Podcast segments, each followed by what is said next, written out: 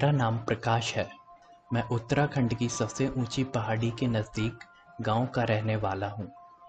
मैं ज़्यादातर समय अपने दोस्तों के साथ बिताता हूँ और इधर-उधर घूमता रहता हूँ।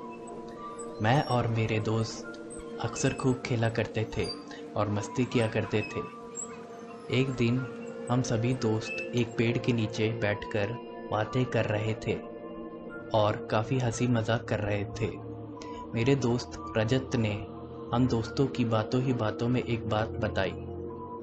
दोस्तों तुम्हें पता है पास वाले जंगल में एक भूत है और वो रात में बर्फीली पहाड़ों पे घूमता रहता है। कहते हैं कि उसका साया जिस पर भी पड़ता है वो मर जाता है या उसकी कोई खबर नहीं मिलती। मैं इन सब बातों पर बिल्कुल विश्वास नहीं करता था। और ना ही अपने दोस्तों को करने देता था। मैं रजत से बोला अच्छा रजत, अगर ऐसी ही बात है तो आज शाम हम उधर ही चलते हैं। रजत नहीं मानता है उधर जंगलों में जाने के लिए, पर मेरे दोस्त और मैं उसको मना ही लेते हैं और चल पड़ते हैं शाम में। मैं उधर पहुँचता ही हूँ और अपने दोस्तों से आगे चलने लगता हूँ और खेल खेल में पेड़ों के पीछे छिप छिप के आवाज़ें निकालने लगता हूँ। मेरे दोस्त और रजत डर जाते हैं काफ़ी, और मैं उनको काफ़ी देर डराने के बाद उनके सामने आ ही जाता हूँ और हंसता रहता हूँ। फिर सब मुझे गालियाँ सुनाने लगते हैं, पर अचानक से सब चुप हो जाते हैं। मैं समझ जाता हूँ कि अब वो मुझे डराने की कोशिश कर रहे हैं, और मैं पीछे मुड़ के नहीं देखता हूँ। पर थोड़ी ही देर में रजत और बाकी दोस्त वहाँ से भाग जाते हैं।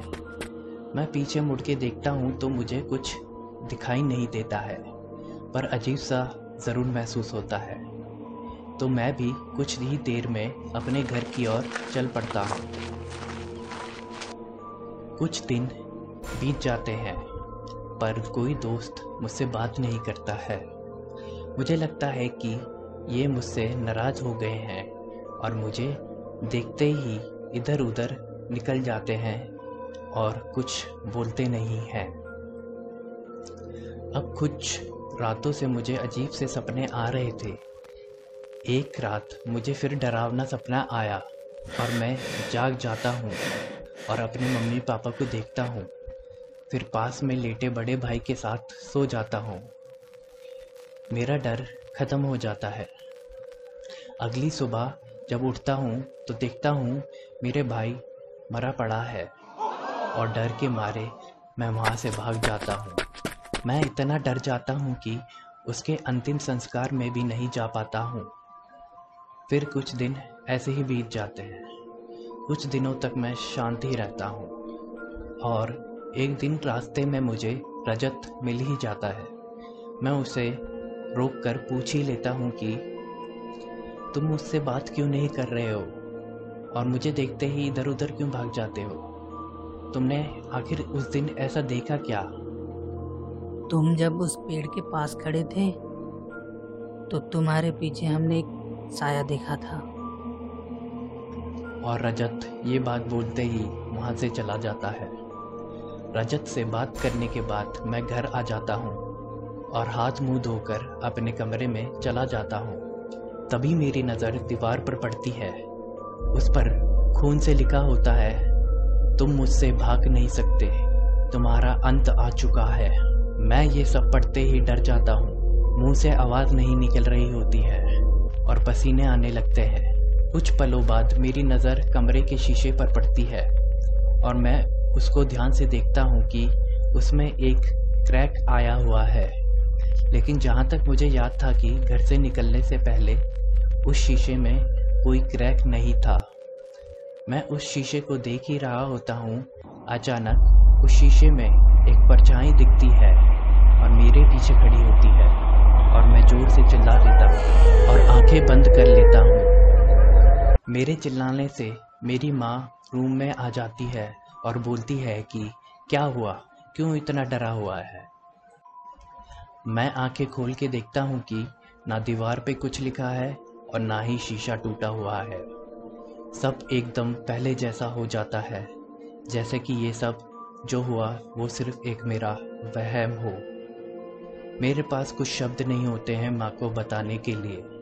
बस मैं उस कमरे से बाहर आ जाता हूँ और हॉल में जाके चुपचाप बैठ जाता हूँ।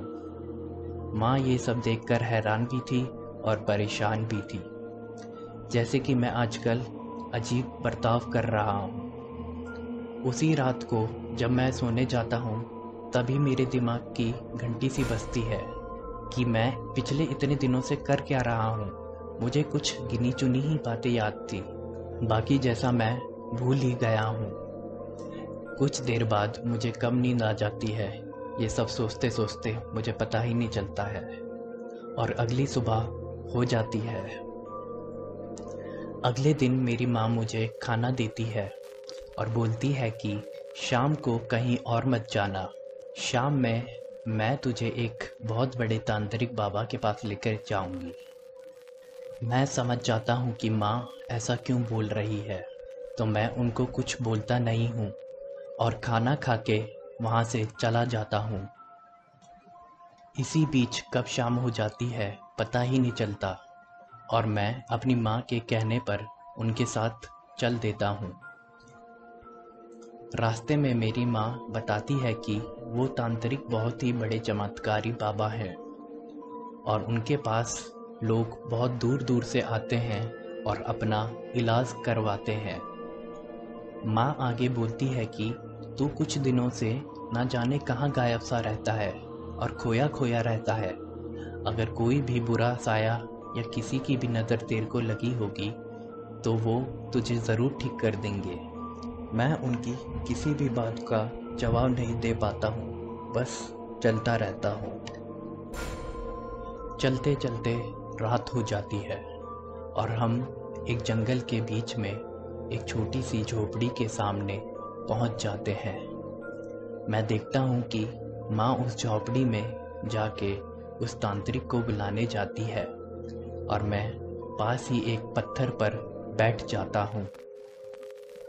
कुछ ही देर में माँ बोलती है कि उस तांत्रिक ने हमको प्रतीक्षा करने के लिए बोला है और उसी प्रतीक्षा में काफ़ी रात हो जाती है। मैं माँ से घर चलने के लिए कहने ही वाला था कि वो तांत्रिक बाहर आ जाता है और बोलता है कि उन लकड़ियों को लेकर आ जाओ। मैं लकड़ियाँ उठा के एक जगह रख देता हूँ और वो तांत्रिक उसमें आग लगा देता है और मंत्र पढ़ने लगता है। माँ भी पास में बैठकर देख रही होती है ये सब। और तभी वो तांत्रिक अपनी झोपड़ी में से कुछ हड्डियाँ लेकर बाहर निकलता है और उस आग में डाल देता है और तेज तेज मंत्रों का उच्चारण करने लगता है। वो तांत्रिक फिर से माँ से बोलता है कि, मैं इस बालक की सच्चाई जान गया हूँ। सारी की सारी। ये पिछले दिनों क्या कर रहा था, कहाँ था, ये सब कुछ मैं जान गया हूँ। ये बोलते ही आग भड़क उठती है। चारों ओर हवाएँ चलने लगती हैं। आंधी सी आ जाती है।